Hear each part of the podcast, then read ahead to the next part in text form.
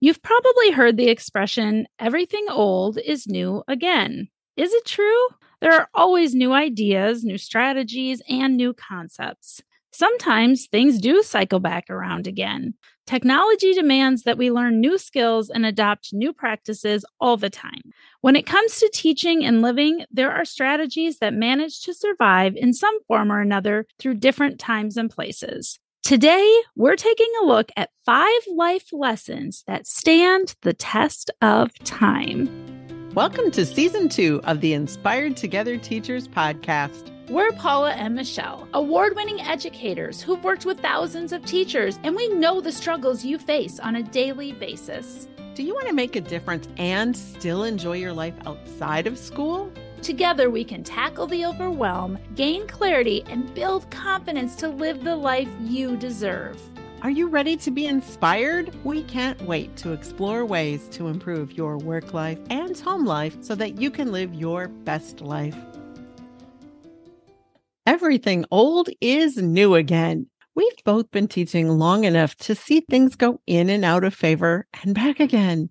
For example, phonics was once a main focus in teaching reading to younger students. And then it was kind of put on the back burner in favor of using multiple forms of reading, including using context clues and memorizing sight words that are difficult to sound out and focusing on comprehension. Now the cycle has swung back to emphasizing phonics again. Other skills and strategies have cycled in and out of favor. For example, cooperative learning and group work goal setting, even self regulation. I can remember when report cards had a section on deportment or self regulation skills, things like gets along with others, works independently. Those were things on the report cards. And then the emphasis turned away from that and it turned all to content skills, standards, and mastery. Guess what? Self regulation skills are back. Teachers were once taught, don't smile until Christmas. Now, of course, we understand that building relationships is vital and it's difficult to build relationships with students when you can't smile. We hope that pendulum never swings back. We thought it would be useful to look at strategies and skills that stand the test of time. These are lessons in life and learning with staying power. Before we begin, though, we want to give you a few cautionary words. We understand that some of these ideas may seem controversial to some people, and to other of you, they may seem so obviously true. You may wholeheartedly agree with us, or you might not agree with us at all, and both of those are okay. We're sharing things that we see as valuable lessons that stand the test of time, whether or not they are currently in favor. We based our lessons learned on what we believe to be best practices in education and life. We both have advanced degrees and we believe in reading and analyzing research. We've read a lot of research. There are always studies that contradict each other. Statistics are often taken out of context and can be manipulated. What you're getting in this episode are our beliefs after reading the research through the filter of our work and lived experiences. Lastly, we are both experienced teachers who have taught different ages, grades, and content levels. We've also visited hundreds of schools and worked with thousands of teachers. Between us, we've been in classrooms in four different continents Europe, Africa, North America, and South America. We've worked with the spectrum of students from early childhood to graduate students, so we see the big picture in education. These are life lessons that resonate with us and our experiences. These are old ideas that still work. They stand true always in both home and work lives. They are lessons to live by, safe bets, and mottos to hold true to. Let's get into it. What are some lessons that stand the test of time? Number one, significant learning does not take place without significant relationships. You've probably heard the phrase, you catch more flies with honey than vinegar. My grandma used to say that. It means that being sweet will get you further than being sour or bitter. In its essence, it's all about building relationships. What does that look like in real life? It might mean that being kind and pleasant and helpful to students will garner you more respect from them, which results in more cooperation. Might also mean that kindness goes a long way. For example, yelling at a struggling student is not likely to be helpful. Being patient, explaining things in a different way, or encouraging their efforts is a positive way to be supportive. We all know that, yet we've all seen students treated with disrespect. I have a great example for this life lesson. When I worked in a school for students with severe behavior challenges, I would often find that students, once they established that relationship with me, were much more likely to learn from me than students who had not established that relationship yet. For students who had struggled with positive relationships probably their whole lives, this often meant that I had to build the relationships with them in ways that I had not before, like playing basketball with the students when I supervised recess. I am absolutely no good at basketball. However, for these students, it didn't matter. Being out there on the court with them, talking to them as we were shooting hoops, once that relationship was built, they were much more open to learning from and with me. How else might building relationships work in our lives? Happiness research tells us that we are healthier and live longer when we have significant relationships. We address this in episode 5 and episode 20. We'll link to that into the show notes. You might be pleasant to the waiter and ask for something in a nice way. It's easy to do. Or maybe you treat the grocery clerk who is overwhelmed with a long line with a little bit of extra kindness. Think about the last five times you greeted someone, maybe a student, a coworker, a spouse, or a stranger. When you greeted them, were you rushed? Did you stop, smile, and say hello to them? Or did you quickly say, Hi, how are you? and not wait for an answer? You never know when someone is struggling with something, and your smile or your hello might be the bright spot of their day, which is a great transition for life lesson number two. Lesson two All people have strengths and challenges. We keep hearing that students today are different. Times today are different. The political climate is different. And maybe even parental support is different. Rules and expectations are also different. But the students? Maybe not. My grandmother used to talk about the challenges she faced in the past. During the Depression, most children came to school with no lunch. They didn't have enough food. My grandmother felt very fortunate because she had two pieces of bread covered with lard. Now that sounds disgusting to me, but for children with no access to food, lard sandwiches sound pretty good. Years ago, I taught students who were homeless and one family of students who lived in their car. I saw a lot of students with trauma. I vividly remember a seventh grade boy who was the main caretaker of his younger brother and sister. He cooked for them, bathed them, put them to bed every night. He also used his mom's checkbook to pay the bills and buy the groceries. I took away knives and even guns from middle school students, worked with a 12 year old who was the victim of incest, brought food for first graders who showed up without snacks or lunch, filled out mandatory reports on multiple instances of abuse and neglect. I taught kids with alcoholic and drug addicted parents. I appreciate the emphasis on students with trauma today, and I'm glad that we are recognizing it and addressing it. It is long overdue. Students have always had challenges and will continue to have challenges. They also have strengths. It's true that there are many kids whose strengths aren't recognized. We need to continue our efforts to recognize kids where they are and provide them with the kinds of support that they individually need. The idea that people have strengths and challenges applies to everyone. We can recognize these strengths and challenges and support people in the ways they need. Where can you see someone's gifts and challenges and then support them?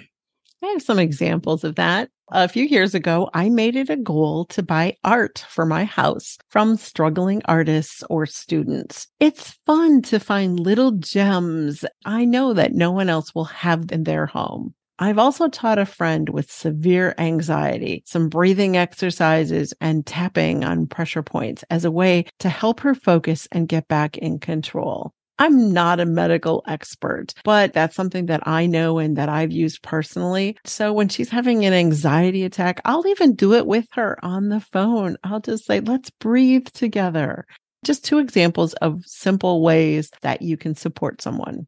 I was having a conversation this morning with two soon to be teachers. We were talking about the way schools are set up and the way things happen. What I was telling them, I think, is very fitting in this podcast today. We need to challenge ourselves to not look through the traditional lens of what traditional schools tell us our students' strengths and weaknesses. For example, that strong willed first grader that you're working with is going to be an amazing leader someday. She may impress us all as she sits at the head of the boardroom table. Yet, those same skills can be seen as a detriment in traditional schooling. We really challenge you to look at kids a little bit differently. Throughout the history of schooling, kids have always had strengths and challenges, and they always will. The same can be said about our family and our friends. We all benefit when someone recognizes and responds with understanding to our challenges and strengths that each of us have, which is a wonderful transition to life lesson number three.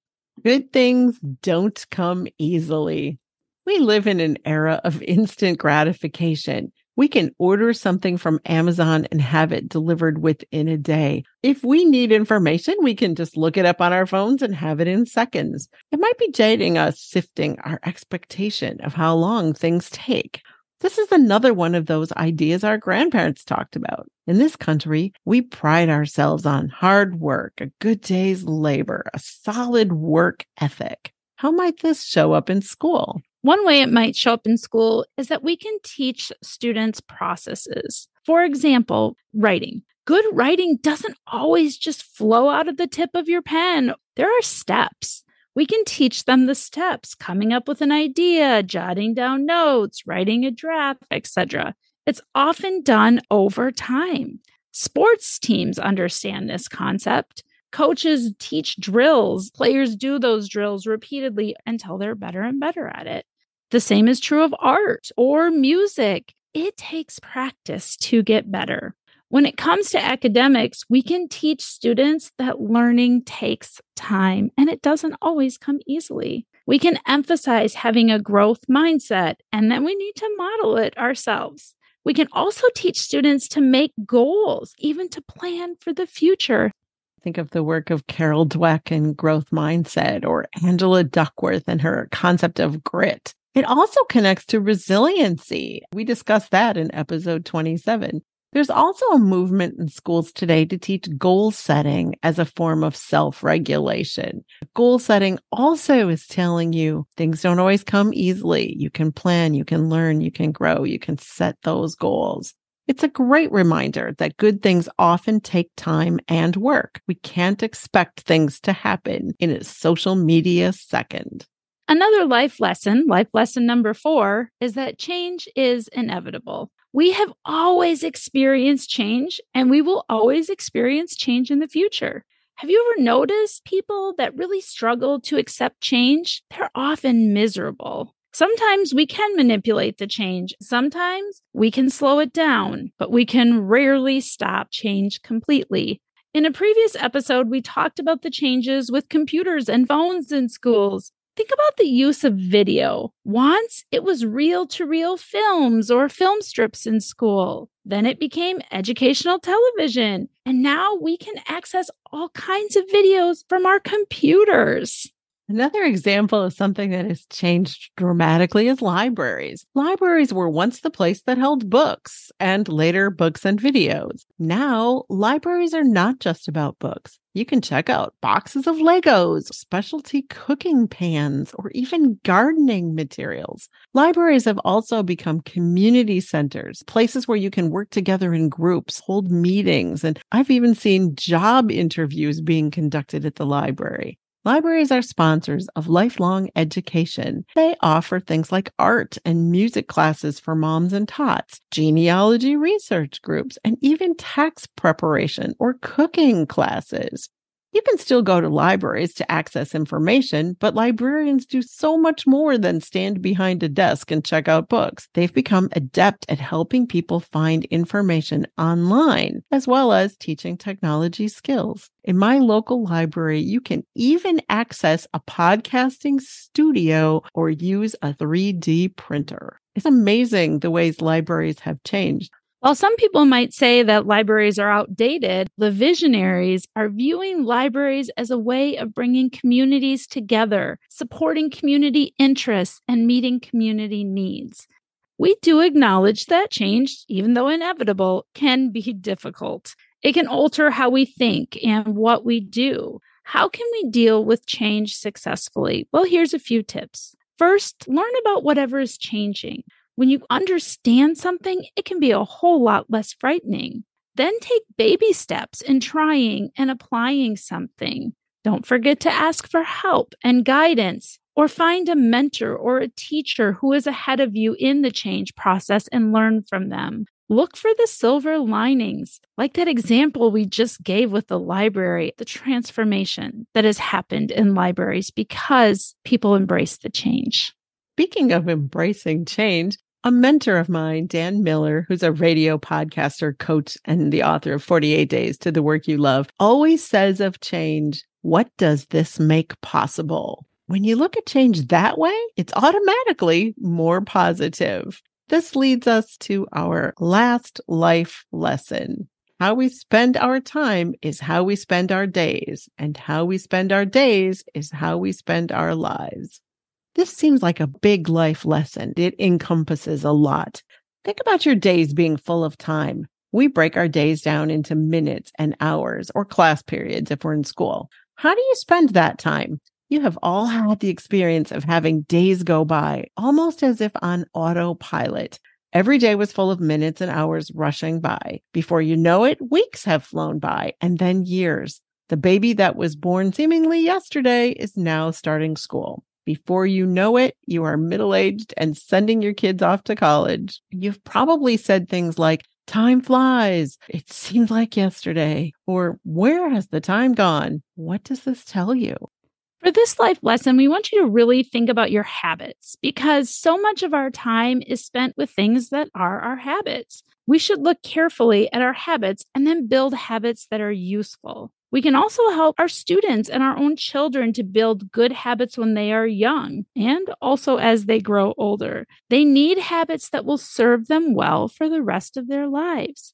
Think about your habits, how small habits can build up and impact the rest of your day, your week, your year, and maybe someone else's. For example, let's say you just haven't really set aside that time and made a habit of packing a healthy lunch. So instead, it's morning, you're rushing out the door, you throw five or six cookies into a baggie, and that becomes your lunch. You eat those five or six cookies, and then a couple hours later, when you're in a really important meeting, that sugar high you were on puts you into a big crash. You're not the best you could have been at that meeting. You likely let down your colleagues. You could barely stay awake. Then, when you get home, because you're feeling bad about that meeting, you might think, I don't have the energy to make a really healthy supper. Then you resort back to something easy, not healthy. And then it just continues day in and day out. Just that one little habit of not packing a healthy lunch impacts you, your day, your week, maybe your year, and that of those around you. When we think of how our minutes, hours, days, and our weeks just flow together and become our years and become our life, it also reminds us to pay attention to things that matter. Are you enjoying your days? Are you getting to do the things that you love to do? If you're unhappy most of the time or spend your days doing things you hate, then what does that say if you keep repeating things that you don't enjoy, that don't make you happy? How does that turn out in the bigger scheme of your life? Are you spending time with those people that you care about? If how we spend our days is how we spend our lives, who do you want to be spending your days with? And are you spending your days with them? Ultimately, how you spend your days matters. You can't control every minute, but there is a lot that you can control. What you do matters because it is going to make up your life. If you want to have an inspiring life, you are going to need to make some inspiring choices. We hope these five lessons hold true for you like they do for us. Let's recap. Today, we discussed five life lessons that have worked across the years at work, school, and home. Number one is significant learning does not take place without significant relationships. Number two is that all people have strengths and challenges.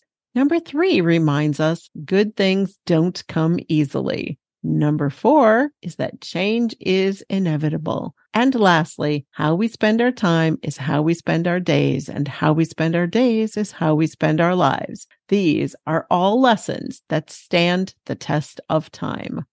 In true teacher fashion, we always end our podcast with homework. Our homework for you today is to implement one of these life lessons into your life right away. Which one stuck out to you the most? That would be a great place to start. Of course, we won't collect your homework, but we'd love to hear how it's going. So drop us a message on social media, through our email, through our website. And if you're enjoying this podcast and you'd like to be up to date and be notified when there is a new episode or learn about our workshops or other opportunities, take a moment to go to our website at inspiredtogetherteachers.com and sign up to get our free newsletter.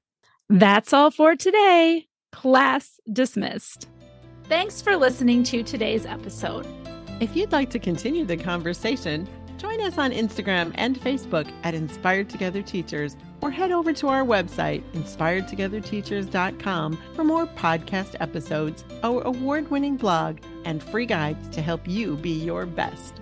Until next time, may you be inspired in your work life and home life to live your best life.